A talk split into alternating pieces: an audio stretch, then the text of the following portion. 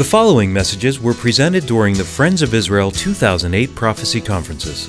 It should be noted that a few of our speakers presented their messages with the aid of PowerPoint. One of the greatest portions of prophecy taught by the Lord Jesus is that of the Olivet Discourse.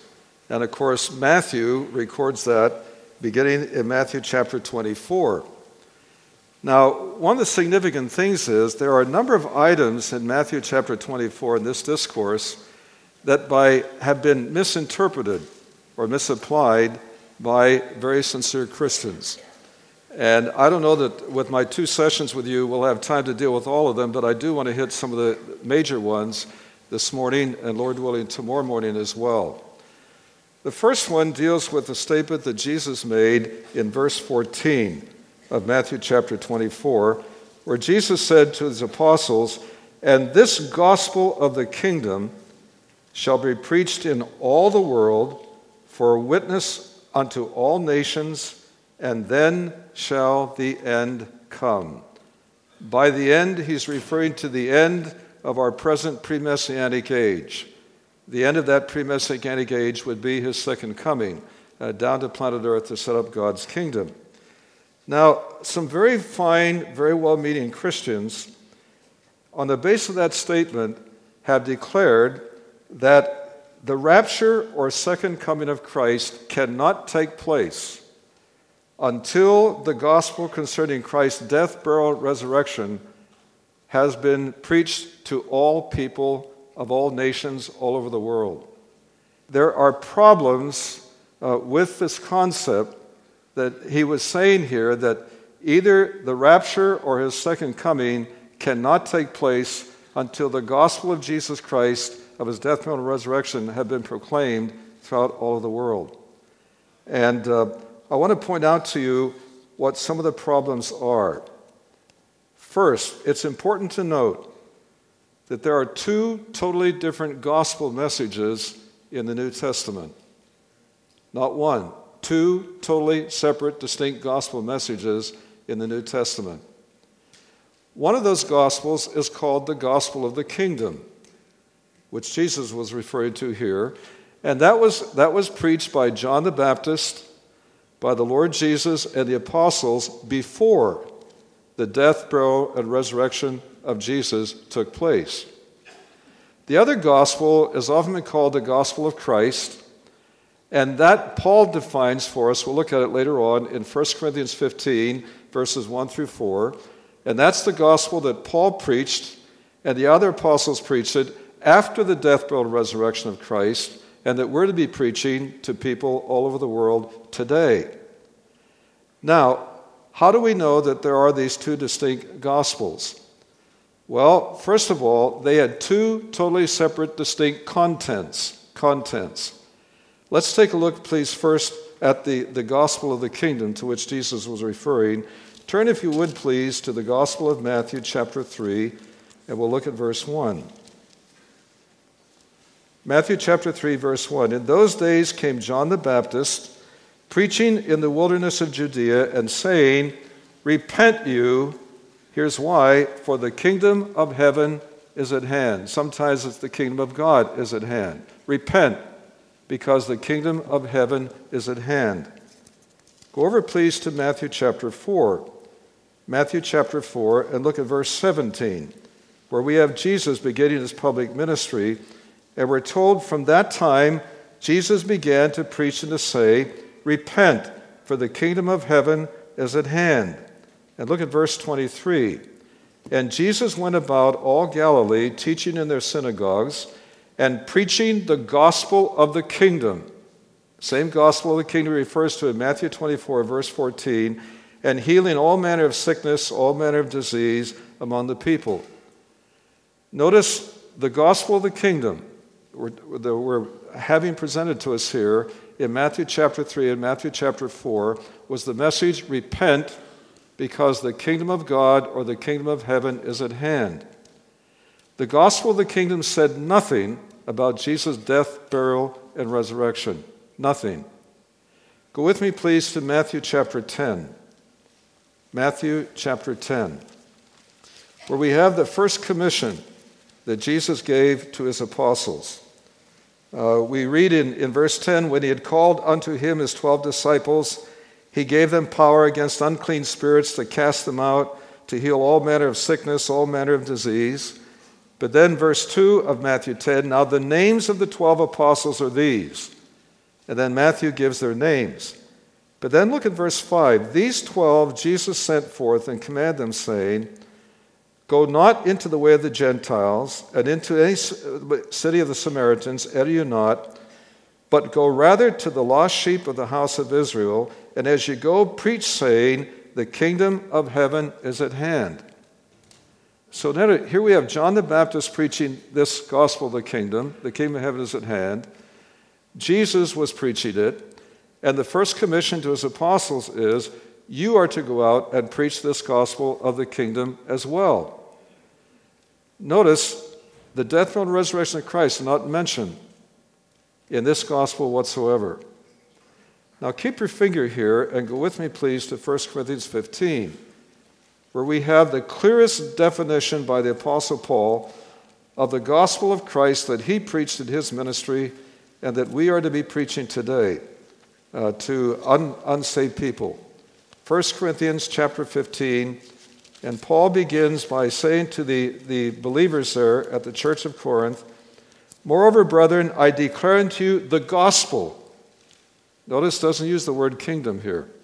I declare unto you the gospel which I preached unto you, which also you've received and wherein you stand, by which also you are saved, if you keep in memory that I preached unto you, unless you have believed in vain. For I delivered unto you first of all, the idea is of, of first importance, that which also I received, how that Christ died for our sins according to the Scriptures, that he was buried, that he rose again the third day according to the Scriptures. Notice he doesn't even use the word kingdom in this gospel of Christ. The whole content of this gospel is the death, burial, and resurrection of Jesus Christ. Doesn't use the word kingdom. Whereas the gospel of the kingdom was repent, the gospel, uh, the, the kingdom of God is at hand, doesn't talk about the death, burial, and resurrection of Christ. Now, to show you even more so, the gospel of the kingdom said nothing about Jesus' death, burial, and resurrection. Go, please, to Matthew chapter 16. Now, keep in mind, in chapter 10, we noticed earlier, Jesus sends out the apostles with the first commission of their ministry preach, repent, the kingdom of God or kingdom of heaven is at hand. They've been doing that from chapter 10 of Matthew right up to through chapter 15 of Matthew. The apostles out preaching the gospel of the kingdom. Now they come to Jesus and report to him on their ministry. And he says, Whom do men say that I am? And they give the different responses of people to their preaching about the gospel of the kingdom. Look at verse 21. The language here is very critical for us to understand. Verse 21. From that time forth, underscore the word began. Here's something that Jesus, for the first time, begins to do with his apostles. From that time forth began Jesus to show unto his disciples how that he must go unto Jerusalem suffer many things of the elders, chief priests, and scribes, and be killed and raised again the third day. What does that word began indicate? This is the first time Jesus told the apostles, I'm going to be killed and I'm going to be resurrected from the dead three days later. And yet he's already had them out preaching the gospel of the kingdom, which says, therefore, since this is the first he told them, I'm going to be killed, be resurrected three days later, the gospel of the kingdom they'd been preaching up this point said nothing about his death, burial, and resurrection. And the other thing that indicates that is true, look at Peter's response, verse 22. Then Peter took and began to rebuke him, saying, Be it far from you, Lord, this shall not be unto you. If the gospel of the kingdom that Peter had already been preaching preached about the death, burial, and resurrection of Christ, Peter would not have reacted so negatively when Jesus began to say, I'm going to be killed and raised from the dead three days later. This clearly indicates the content of the gospel of the kingdom said nothing about the death, burial, and resurrection of Christ. It was a totally different content from the gospel that Paul defined after Christ died and rose from the dead, that he defines for us there in 1 Corinthians 15. And then he began to preach, and the other apostles began to preach too, after Christ actually died and rose from the dead. So, what we're saying here is in Matthew 24, verse 14, by the gospel of the kingdom, that Jesus said will be preached throughout all the world to all the nations before his second coming at the end of our present pre messianic age, that gospel of the kingdom says nothing about his death, burial, and resurrection. The other thing to note about it is this. Notice, going back to Matthew 24, verse 14 again, notice the descriptive word that Jesus used before the word gospel. And this gospel of the kingdom shall be preached in all the world for a witness unto all nations, and then shall the end come. Notice that descriptive word, this gospel. What's that mean? He's saying, I'm talking about this gospel of the kingdom that John the Baptist has been preaching, that I've been preaching, and that you've been preaching. This gospel of the kingdom identifies it's not the gospel of his death, burial, and resurrection. It's the one that all of them had already been preaching up to this particular point in Jesus' ministry. Now, don't misunderstand. Since Christ died and rose from the dead, everybody must believe that gospel of his death, burial, and resurrection in order to get saved. And so that forces me to conclude that during the the end time, the tribulation period, which Jesus going to, we're going to see is referring to here, that gospel will also be preached throughout the world. The gospel of Jesus Christ, his death, burial, and resurrection. It's the only way people can get saved by hearing about his death, burial, and resurrection since the time that he died and rose from the dead. And so I'm convinced the gospel of Jesus Christ will be preached throughout the seven year tribulation period as well.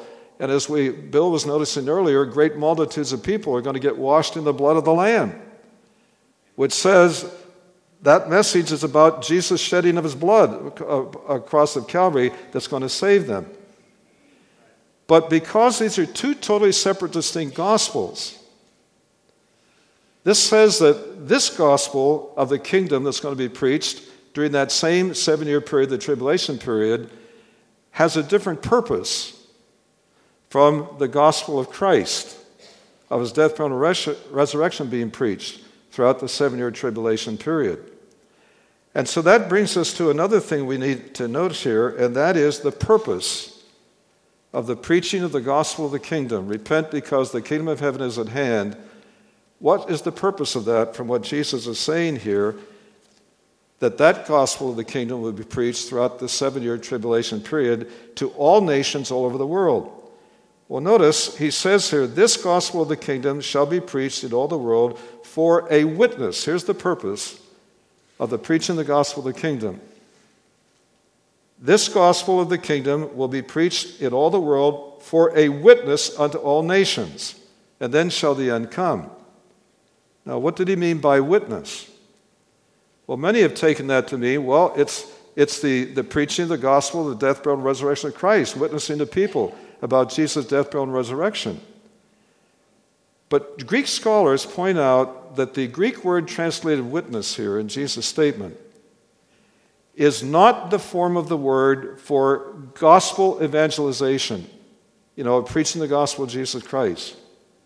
The Greek word translated witness here is referring to witness that was given in a court of law for the purpose of proving the guilt of a person or party who's been accused of doing something wrong. Let me state that again. Greek scholars point out that the word translated witness here in verse 14 is referring to a witness that's given in a court of law for the purpose of proving guilt of an accused person or group for something that they've done. What, what's the significance then of the gospel of the kingdom being preached, you know, during the tribulation period? How would it have that function? What's interesting to note is that uh, and we don't have the time to deal with it, but Jesus is talking here about the second half of the tribulation. Because he's going to talk about the great tribulation with the second half here in a moment. He's talking about this is going to be preached. The gospel of the kingdom is going to be preached throughout the whole world during the second half of the tribulation period.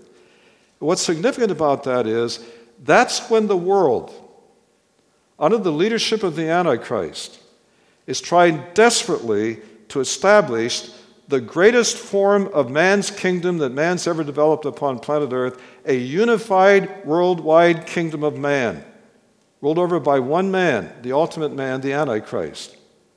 That's the concept here. And so that what Jesus is saying is that throughout the second half of the tribulation period, during the, the second three and a half years called the Great Tribulation, the gospel of the kingdom is going to be preached to all the people of the world while they, under the leadership of the Antichrist, are feverishly trying to bring about the ultimate form of man's kingdom upon planet Earth, where all the nations are unified together under one man. And so, as the gospel of the kingdom is being preached to them, it is for the purpose of informing these unsaved people who are trying to bring about this ultimate form of man's rule of the world that they're barking up the wrong tree. Is to prove to them by your doing this, by you allying yourself under the ultimate man, the Antichrist, to bring about a totally man made, unified world empire or worldwide government or kingdom, you are thereby guilty of rebellion against the true and the living God who is about to establish his divine kingdom, political kingdom here upon planet Earth. And therefore, your kingdom is going to be crushed and removed totally from the earth, together with your Antichrist. And Jesus Christ, God's Son, in his second coming, as he ends this present pre messianic age, is going to do that job for God, and he's going to set up God's kingdom rule upon the earth Yours is going to disappear. His is going to come and it's going to last for a thousand years. It's going to come for uh, last for a thousand years. He said that's the purpose of the gospel of the kingdom being preached upon planet Earth during the second half of that seven year tribulation period. To be a declaration to these unsaved people you are guilty of rebellion against God and His coming kingdom you're trying to set up your own man made kingdom for the glory of man under this ultimate man ruler, the Antichrist. But yours is going to be crushed, and God's is going to be established in place of that. Now, the book of Revelation indicates, if you look at several passages, that during the tribulation period, even though, as God's judgments are being poured out upon the earth while they're trying to desperately bring about this man made kingdom, they will recognize these judgments are from God, but they will curse God, shake their fist at God. They absolutely refuse to repent and submit to God's kingdom coming upon planet earth. And the ultimate revolt, look at it if you would please, at Revelation chapter 19. This will be the ultimate expression of the rebellion against God. You're not going to set up your kingdom. We're going to have our man made kingdom, totally unified, one world government under one world ruler. Look at what happens. Revelation chapter 19, verse 11, where John records a preview of the second coming of Christ. I saw heaven open. Behold, a white horse, and he that sat upon him was called faithful and true. And in righteousness he does judge and make war. Jesus, at his second coming out of heaven, after the end of the tribulation period, is coming back as a warrior to wage war. To wage war against whom? Look at verse 19. And I saw the beast. That goes back to Revelation 13, reference to the Antichrist, this ultimate political ruler who's prompting the people of the world who accept him as God to bring about this ultimate form of man's kingdom upon planet Earth. I saw the beast and the kings of the earth and their armies gathered together to make war against him that sat on the horse and against his army. I take it as a result of the, the uh, gospel of the kingdom being preached. You're guilty of rebellion against God, who's going to set up his kingdom upon planet Earth and destroy yours. These people band together, all the nations with all their armies and all their political rulers. Under the ultimate political ruler, the Antichrist, they're all gathered together in one location, and we're told here the purpose is to wage war against Jesus when he's come out of heaven. It's going to be their way of saying, You're not going to come down here and take away from us the man made kingdom we're working feverishly to bring about. You're not going to set up God's kingdom here upon planet Earth. We're gathered together here with the whole military might of the whole human race to prevent you, Jesus, from coming back here and setting up God's kingdom and crushing ours and getting rid of it. And so notice what happens.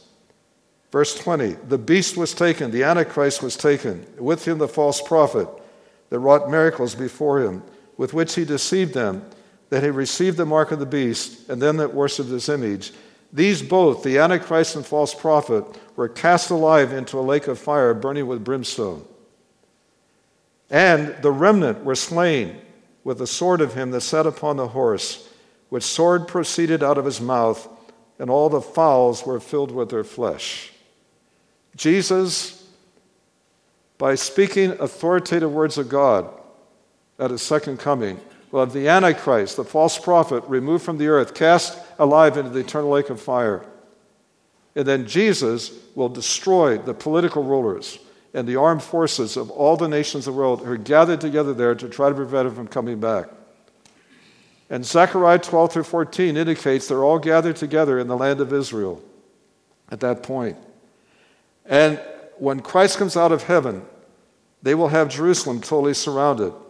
They will be covering the whole area around the city of Jerusalem and Satan wants them there, and the Antichrist wants them there because they know, according to Zechariah 14, the first t- place Jesus' feet will touch down upon planet Earth at the second coming will be on the Mount of Olives, just across the Kidron Valley on the east side of the city of Jerusalem.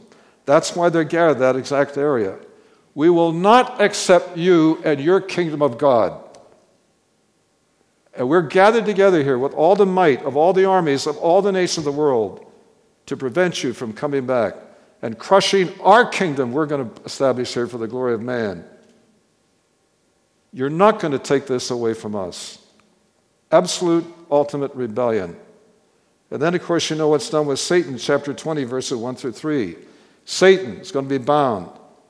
He's the one instigating all this evil activity against God, and Satan is imprisoned in the abyss for the next 1,000 years.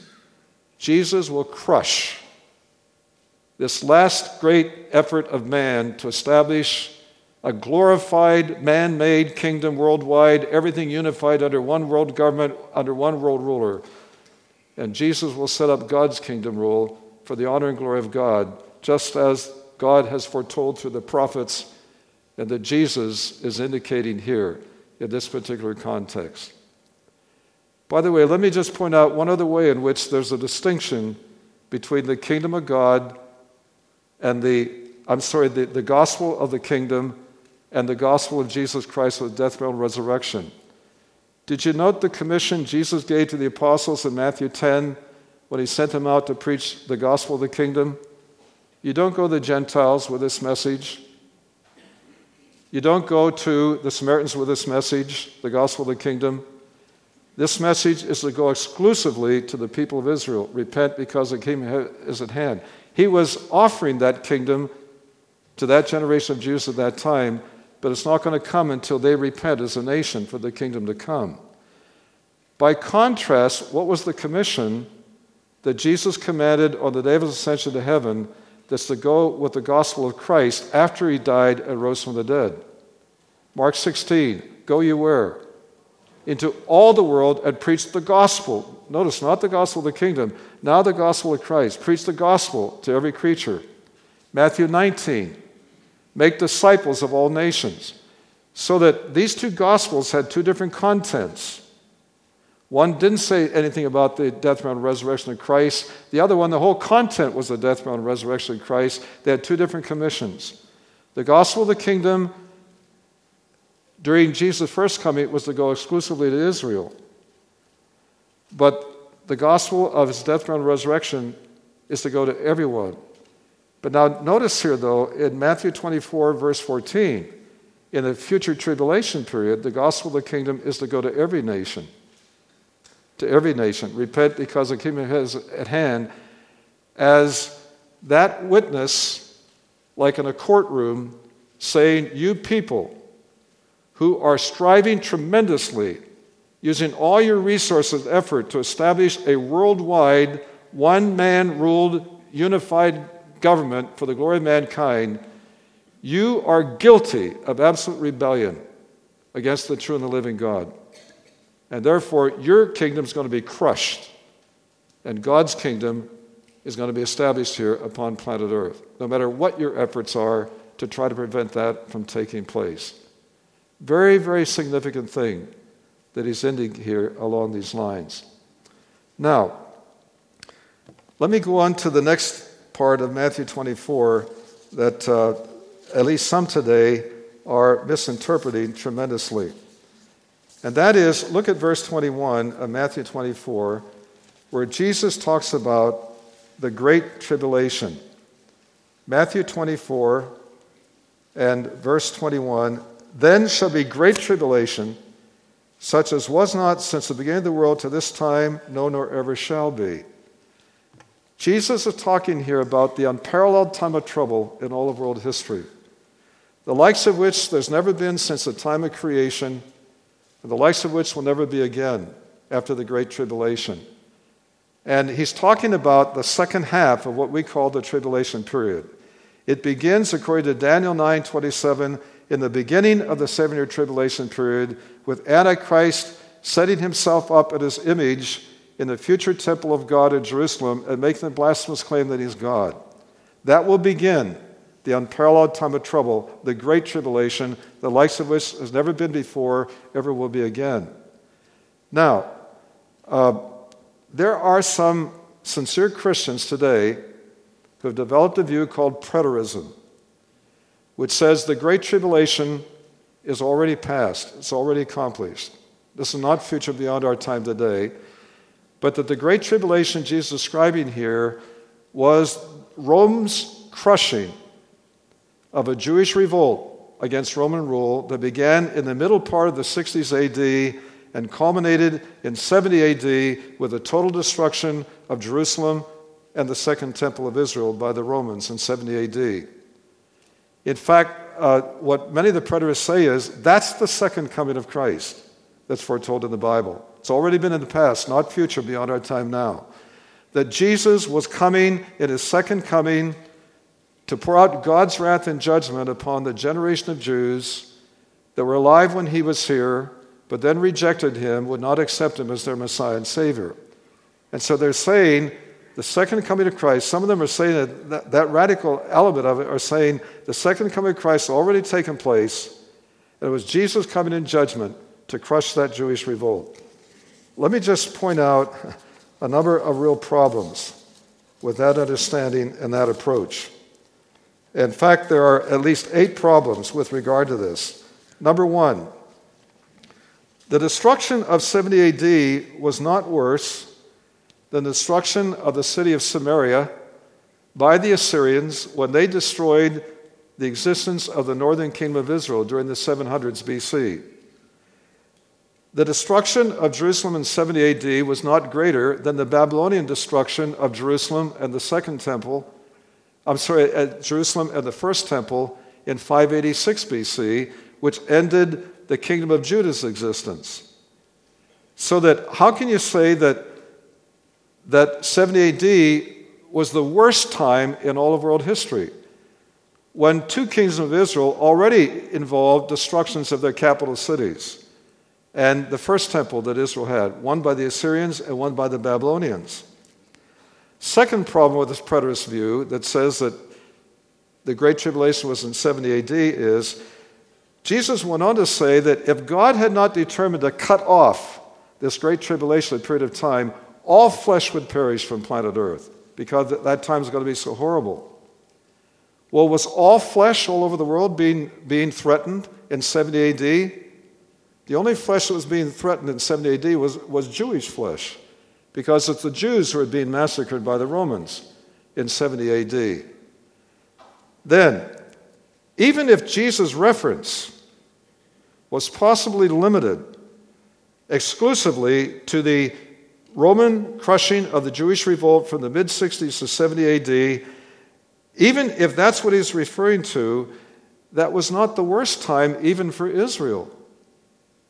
Let me point something out to. Josephus, a Jewish historian who lived during Jesus' time and was there witnessing the Roman destruction of Jerusalem and the Second Temple in 70 AD, Josephus declared that in that Roman crushing of Jewish revolt, 1,356,460 Jews perished. 1,356,460 Jews were killed as Rome crushed that Jewish war against Rome. How many Jews were killed in the Holocaust of World War II? Some six million, more than four times the number of Jews that perished as Rome crushed Israel's revolt from the 60s to 70 AD. More than four times that many Jews were eliminated systematically by the Nazis and their collaborators in the Holocaust of World War II. So, how can you say that what happened in 70 AD was even the worst time for the Jews in all of history, the likes of which would never be again after, after Jesus' time. Then notice, if you would please, in verse 29, Jesus indicates the very first thing that will happen after the end of the Great Tribulation will be cosmic disturbances in the universe. The sun being darkened, the moon not giving its light, the stars of the heavens falling, Jesus said, here's the very first thing that happens after the tribulation great cosmic disturbances. Were, these, were there great cosmic disturbances like this immediately after Jerusalem and the Second Temple were destroyed in 70 AD? There's no record of cosmic disturbances taking place at all after the destruction of Jerusalem and the Second Temple by the Romans in 70 AD. That didn't take place immediately after that. And then, Jesus indicated that after the cosmic disturbances, the sign of the Son of Man would appear in the heavens, after the cosmic disturbance, immediately after the Great Tribulation. There's no evidence whatsoever that the sign of the Son of Man appeared shortly after Jerusalem and the Second Temple were destroyed by the Romans in 70 AD. And then, uh, after that, uh, Jesus indicated that his coming would take place after the Great Tribulation, not during the Great Tribulation. Whereas those who hold this view that he was coming, like from the 60s to 70 AD, to destroy Jerusalem and, and the Second Temple, the preterists have Jesus coming during the so called the Great Tribulation Whereas Jesus makes it very clear here his second coming won't take place until after the end of the Great Tribulation has transpired. And then on top of that, according to Revelation chapter 1, verse 7, where Jesus is going to give a preview in a sense of what's going to happen in the future tribulation leading up to his second coming, it indicates, Revelation chapter 1, that when he comes with the clouds, every eye will see Jesus. Every human being living upon the face of the earth, when Jesus comes out of heaven after the Great Tribulation, it is, it is glorious second coming, every eye will see the Lord Jesus during his second coming. There's no evidence whatsoever that Jesus actually made a physical appearance to all the people of the world from the mid 60s to 70 AD when the Romans crushed this Jewish revolt against the imperial government of Rome. And then the final thing that's a problem for the preterist view is in verse 31 of Matthew 24. Jesus told what would happen when he comes in glory after the great tribulation on the clouds of heaven, that he would send forth his angels with the sound of a great trumpet to gather together his elect from all directions of the world. There's no record of anything like that taking place after 70 AD. No record of angels going throughout the world and gathering huge crowds of people from all over the world and removing them from the earth, removing from the earth altogether. So these are these things are totally contrary to what the preterists are saying. There's no way these things took place that Jesus said would take place in the future when the future great tribulation comes to an end. Father, we thank you so much for the very clear teaching that Jesus gave of these significant, unheralded things that will transpire in the future leading up to his glorious second coming back to planet Earth. Help us, Lord, to understand these things correctly so that we do not misteach what Jesus intended to be understood. And we pray that you will take the clear understanding and use them for your honor and for your glory, and to make even a life changing impact upon our hearts and lives right now.